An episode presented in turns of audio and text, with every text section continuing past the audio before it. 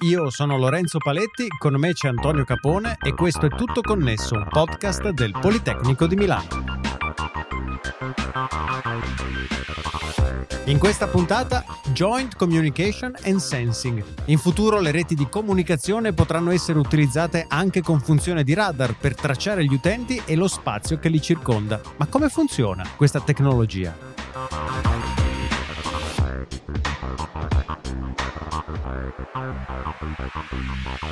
Ne parliamo con Francesco Linsalata, ricercatore al Politecnico di Milano. Ciao Francesco e grazie per aver accettato il nostro invito. Ciao Lorenzo e grazie a te per l'invito. E Antonio Capone, docente di telecomunicazione al Politecnico di Milano. Ciao Antonio. Ciao Lorenzo, ciao Francesco, bentrovati. Francesco, in questo podcast abbiamo parlato più volte di 5G e di come questa nuova generazione di tecnologie di comunicazione cellulare utilizzi uno spettro delle frequenze più ampio rispetto alle precedenti. E in particolare sulle alte frequenze il 5G usa uno spettro che è nell'intervallo anche di quello utilizzato dai radar. Quindi uno potrebbe chiedersi perché non usare le onde della rete cellulare con lo scopo di mappare l'ambiente la posizione dell'utente rispetto allo spazio che lo circonda. E se capisco bene, questo è uno degli sviluppi possibili nel mondo delle telecomunicazioni. È così? Sì, è esattamente così. Ehm, hai centrato in pieno alcuni punti, però quello che mh, mm, ci, ci, tengo a precisare è che um, cos'è un radar? Innanzitutto, un radar a differenza di un sistema di comunicazione dove lo scopo è quello di uh, trasportare uh, informazione, quindi voglio comunicare qualcosa, lo faccio tramite un sistema di comunicazione. Lo scopo invece di un radar è quello di uh, cercare informazione, quindi il radar ha lo scopo principale di riuscire a, a, captare informazione intorno a sé. Um, ecco, l'insieme, l'idea di uh, mettere insieme questi due sistemi di per sé ha una serie di, di vantaggi, di cui uh, appunto ne, ne, parleremo sicuramente, però richiede anche una serie di, di compromessi. Eh, un punto che tu hai sollevato è quello appunto relativo alle, alle frequenze. Eh, sicuramente il radar uh, può lavorare nelle frequenze dove andrà poi posizionato, dove viene attualmente posizionato il 5G, però di base non, ecco, mi sembra anche giusto sottolineare che un radar può funzionare come anche un sistema di comunicazione a qualsiasi frequenza. Uh, nel momento in cui lavoriamo come nei sistemi di comunicazione a frequenze più alte, abbiamo una serie di vantaggi, come la possibilità di avere uh, un migliore mappamento degli oggetti intorno a noi. Uh, il migliore mappamento interno intendo riuscire a definire in maniera migliore qual è la posizione dell'oggetto rispetto al, al radar però al tempo stesso uh, abbiamo una serie di svantaggi legati al fatto che sono limitato uh, sul tipo di oggetti che posso percepire e sulla, um, e sulla distanza a cui l'oggetto si trova da me, nel senso che se aumento di troppo la frequenza a cui lavoro, il, l'oggetto, posso percepire oggetti più piccoli, quindi la, la risoluzione è, è migliore, aumenta, però al tempo stesso questi oggetti più piccoli devono essere più vicini a me, giusto per intenderci. Questo è un compromesso che dobbiamo avere uh, con il radar. Ehm, allora, sì, la, di base, come vi dicevo, l'idea è quella di Conjoint Communication and Sensing, come capiamo dal nome, è quello di combinare queste due tecnologie. E, è una cosa che si, si è cercato di, di fare da, da, partire dagli anni 2000. Diciamo che uh, la tecnologia radar e quella di comunicazione um, è qualcosa che negli anni si è sviluppato del, quasi del tutto in maniera indipendente, pur condividendo uh, una serie di aspetti simili. Banalmente, il modello che si utilizza per, per descrivere un segnale radar è simile per alcuni aspetti a quello che si utilizza per descrivere un sistema di comunicazione. Um, Ciò nonostante appunto le due tecnologie si sono sviluppate in maniera indipendente fino agli inizi degli anni 2000 in cui si è iniziato ad avere questa esigenza di provare a combinare le due, le due tecnologie. Combinare le due tecnologie vuol dire uh, cercare di sfruttare quello che è uh, l'output di una ai fini di migliorare l'altra e viceversa. Um, quindi ci sono due tipi di approcci. Il primo approccio è quello in cui io cerco di sfruttare il radar per migliorare la mia comunicazione e l'altro approccio è quello in cui io cerco di sfruttare la comunicazione per migliorare quello che il radar sta uh, percependo in, intorno a sé. Ecco Francesco, scusami, ma quindi fondamentalmente però di fatto eh, invece che avere delle, dei segnali separati per i due sistemi, in qualche modo usiamo lo stesso segnale per i due sistemi e cerchiamo di comunicare, trasmettere dei bit e allo stesso tempo stimare delle distanze. Questo è il, il punto fondamentale. Sì, il punto fondamentale è questo. Il discorso di utilizzare un unico segnale è oh, l'auspicio che si ha con l'attuale ricerca. Um, co- l'idea, diciamo, di base è oh, qualcosa che si tende, si vuole cercare di fare, però è qualcosa che richiede una serie di compromessi, perché appunto nel momento in cui con lo stesso segnale, quindi con lo stesso uh, input, cerco di ottenere due output diversi tra di loro, uh, se guadagno da un lato devo perderne per forza da un altro. Quindi uh, quello che hai detto tu Antonio è il, uh, diciamo, lo scopo finale di tutta la ricerca, però ovviamente il cammino inizia da ben prima, quindi l'idea iniziale era quella di utilizzare un radar nel senso di una, un hardware completamente diverso da, dall'hardware che si utilizza, quindi dall'antenna utilizzata per uh, la comunicazione e però al tempo stesso permettere a questi due hardware, questi due dispositivi di, diversi di mh, interfacciarsi tra di loro e scambiarsi le informazioni ai fini di migliorarsi. Quindi questo è come nasce l'idea di joint communication and sensing. Dove si vuole arrivare appunto è quello che hai detto tu, quindi utilizzo un unico dispositivo dove il, questo singolo dispositivo cerca di fare entrambe le funzioni, come lo faccio? Lo faccio mandando appunto, come dici tu, un segnale che al tempo stesso trasmette informazione e raccoglie informazione. E il compromesso in qualche modo deriva dal fatto che eh, il segnale ottimo per comunicare è diverso dal, comun- dal segnale ottimo per stimare delle distanze. Esatto, esatto. Quindi se da un lato io cerco di uh, massimizzare uh, la quantità di informazione che uh, il ricevitore eh, deve percepire, deve, deve ascoltare da, dal, dal, trasmettitore, dall'altro lato eh, l'interesse è diverso, il trasmettitore stesso che vuole percepire maggiori informazioni dall'ambiente circostante. Quindi devo giocare su questi aspetti per uh, riuscire a capire qual è il trade-off ottimo tra, tra queste due cose.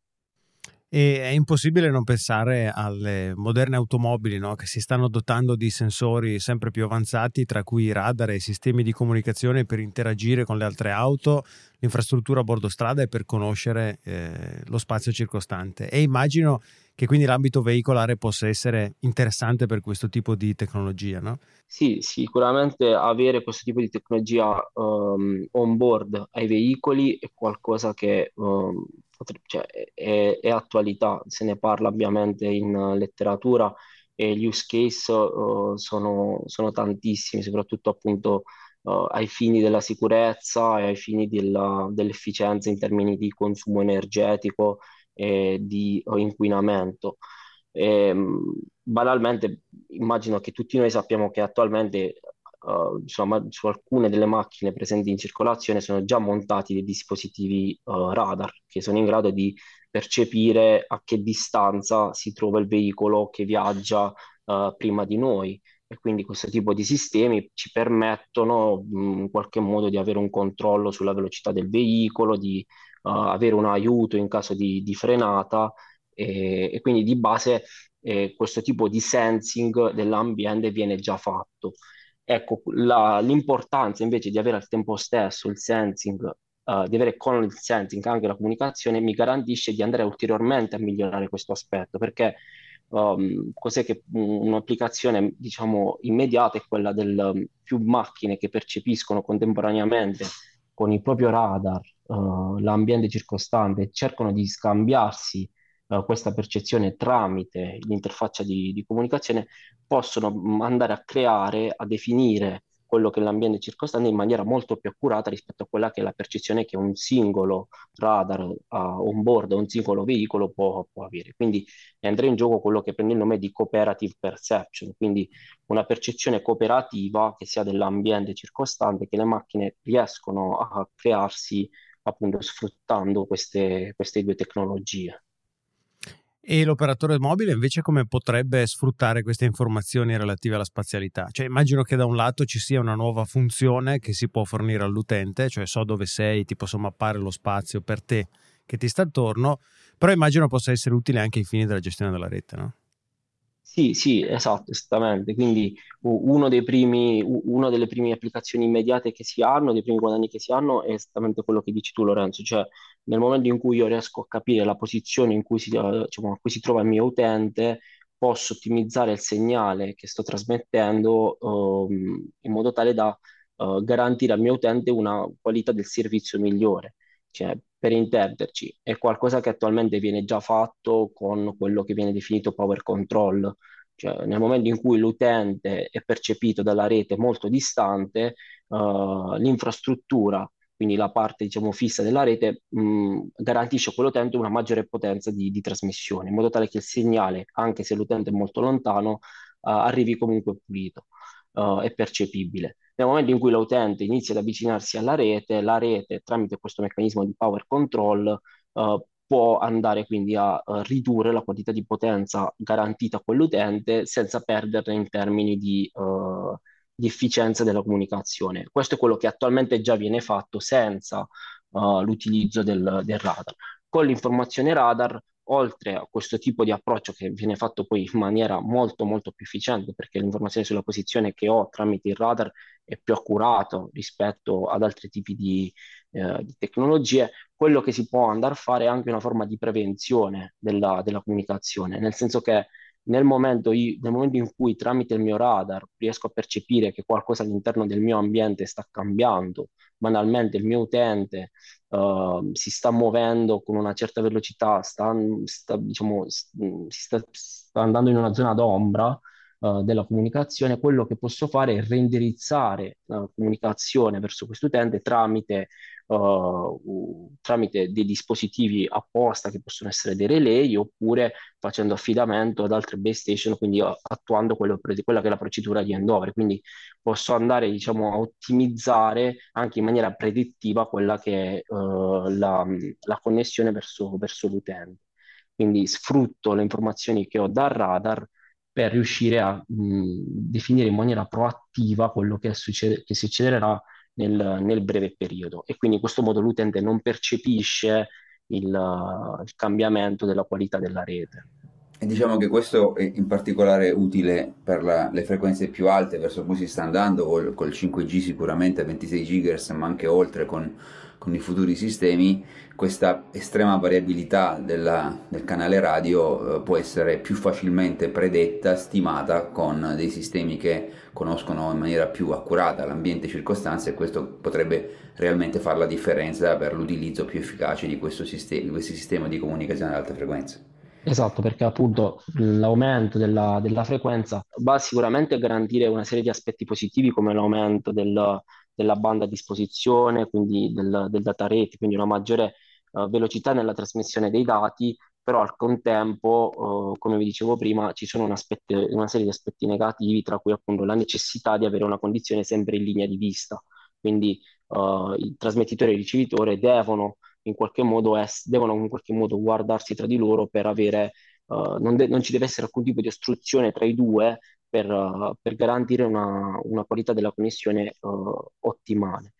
E un altro aspetto è che uh, questo tipo di l'utilizzo delle alte frequenze richiede a sua volta l'utilizzo di sistemi di, an- di, multi, di multi sistemi di schiere di antenne, quindi utilizzo più antenne contemporaneamente che vanno a determinare quella che diventa poi una comunicazione direttiva, cioè il, l'informazione è uh, direttiva verso l'utente, che nel momento in cui cambia posizione, di conseguenza anche la comunicazione stessa deve adattarsi.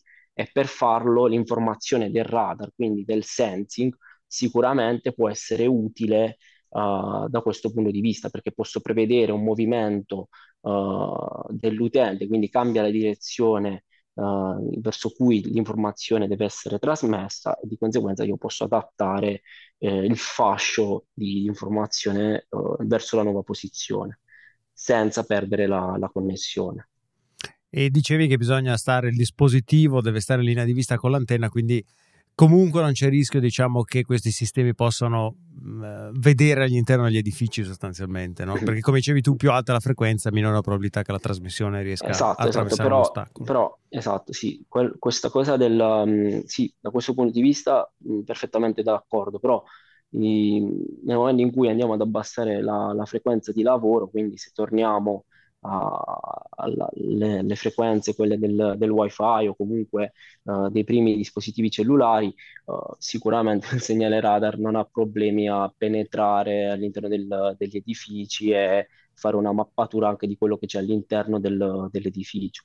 Eh, ad esempio, vengono, se vengono utilizzati dei segnali radar a bassissima frequenza, vengono trasmessi verso la ionosfera per fare un, una mappatura della, della stessa. Quindi uh, perdo in termini di risoluzione, però a quel punto lì eh, non, non, ho tutta questa esigenza, però riesco a propagarmi uh, sia a distanze molto elevate e non ho nemmeno problemi di, di ostruzione. E quanto siamo distanti dal vedere questa tecnologia usata in campo?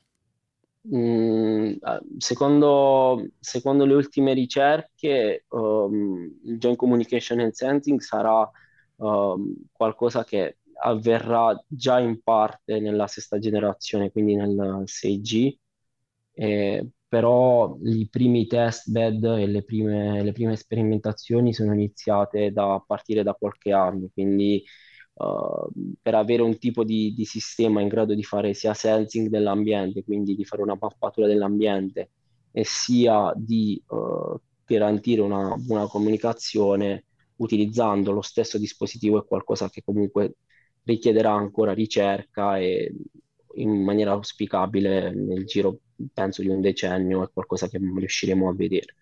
Diciamo che l'obiettivo finale del Joint Communication and, and Sensing è quello di riuscire a creare quello che adesso viene chiamato nel, nella maggior parte dei contesti uh, un twin digitale dell'ambiente, quindi un gemello digitale dell'ambiente uh, dove so già tutto, so già quello che sta accadendo grazie appunto a questi sensori, quindi in quel caso lì non è soltanto il sensore radar, ma è l'insieme di più sensori che collaborano, vanno a definire quello che viene definito hyperspectral sensing, quindi una, una serie di sensori che collaborano tra di loro ai fini di creare questo gemello digitale del, dell'ambiente uh, con, con, altissima uh, diciamo, affidabilità e di questo sicuramente la comunicazione come molti altri tipi di applicazioni, molti altri tipi di tecnologie possono poi beneficiare. Grazie mille a Francesco Linsalata, ricercatore al Politecnico di Milano. Grazie a te Lorenzo per l'invito e anche grazie ad Antonio per, per il supporto. E grazie a te Antonio. Grazie a tutti, ci vediamo alla prossima. Stiamo pubblicando i nuovi episodi di Tutto Connesso anche qui su Tutto Connesso 5G e oltre. La nuova serie di Tutto Connesso però ha una nuova copertina e una nuova casa. Cerca Tutto Connesso nella tua app di podcast o su tuttoconnesso.it e iscriviti per non perderti nessuna delle prossime puntate.